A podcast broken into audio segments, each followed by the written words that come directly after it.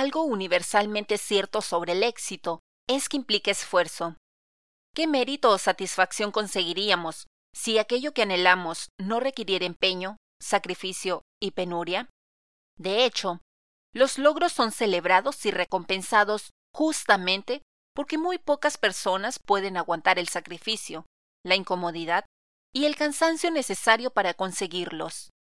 Por ejemplo, piensa en un maratón. Cualquier persona que ha intentado correr sin parar por más de dos minutos conoce el dolor en el pecho, el ardor en la garganta y la presión en los músculos de esta actividad. Por eso, quienes completan un maratón se regocijan en la satisfacción de lograr algo que muy pocas personas pueden conseguir.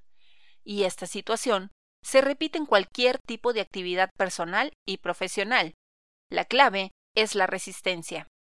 El deseo de lograr algo está en todos nosotros, pero muy pocos lo consiguen. Librarse de una adicción, romper una marca mundial, ejecutar perfectamente una pieza musical, construir una organización importante o perfeccionar cualquier habilidad.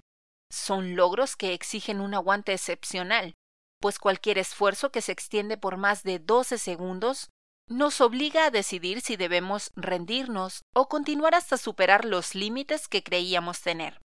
El secreto para el máximo desempeño humano se ha estudiado a fondo en atletas, ejecutivos de alto nivel y deportistas extremos, y algo en lo que todos coinciden es que los límites de la resistencia física y mental son elásticos. Esto quiere decir que todos podemos superar nuestros límites y maximizar nuestro aguante para llegar más lejos. Conseguirlo requiere el fortalecimiento del cuerpo y la mente, haciendo uso eficiente de la energía, aprendiendo a aguantar el dolor y entendiendo los procesos internos del cuerpo. No importa cuál sea tu objetivo, pero de lo que puedes estar seguro es que dolerá. Así que es mejor que aprendas a resistir lo suficiente para llegar hasta el final.